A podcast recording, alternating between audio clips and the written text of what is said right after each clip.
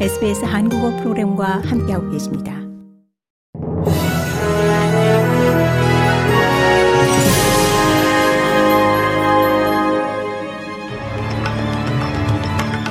(12월 6일) 화요일 저녁에 SBS 한국어 뉴스 간추린 주요 소식입니다.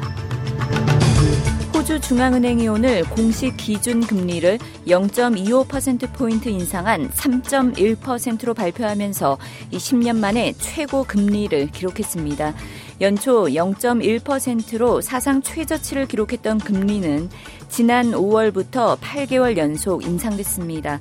이번 결정은 이미 생활비 압박이 가계부를 짓누르고 있는 상황에서 크리스마스 직전 모기지 보유자들에게 더 큰 고통을 가져다 줄 것으로 전망됩니다. 연방 총리실이 전국 내각 회의를 오는 금요일에 화상으로 개최한다고 확인했습니다. 앤소니 알바니지 연방 총리는 어제 코로나19 확진 판정을 받은 후 7일 열기로 한 전국 내각 회의를 연기한다고 발표했지만 이 연방 야당이 치솟는 에너지 가격 안정화를 위한 국가 전략 논의를 위한 회의를 연기하겠다는 결정을 비판한 데 따른 겁니다. 연방 정부가 연례 호주 미국 장관급 회담인 오스민이 오커스 하이에 도입하게 될 핵추진 잠수함 유형 결정에 도움이 될 것으로 기대하고 있습니다.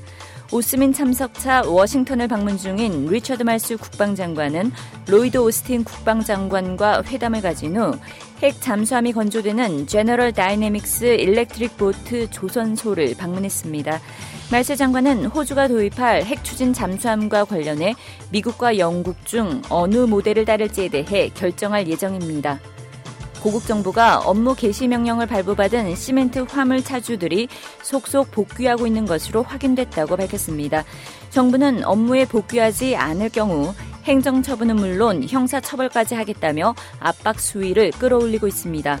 한편 화물연대 집단 운송 거부 장기화로 전국에 품절 주유소가 확산하자 산업통상자원부는 이번 주 중에라도 철강과 정유 등 업종에 이 선제적인 업무 개시 명령 발동 여부를 검토하고 있다고 밝혔습니다. 인도네시아 의회가 혼외 성관계와 혼전 동거를 불법으로 규정하는 내용의 형법 개정안을 통과시켰습니다. 해당 개정안은 이슬람 국가인 인도네시아 국민뿐 아니라 외국인 거주자나 관광객에게도 적용됩니다. 혼외성 관계나 혼전 동거가 적발되면 최대 징역 1년형을 선고받을 수 있습니다. 해당 개정법은 또 대통령이나 국가기관을 모욕하거나 국가 이념에 반하는 의견을 나타내는 것도 처벌 대상으로 규정해 최고 징역 3년형을 받을 수 있습니다.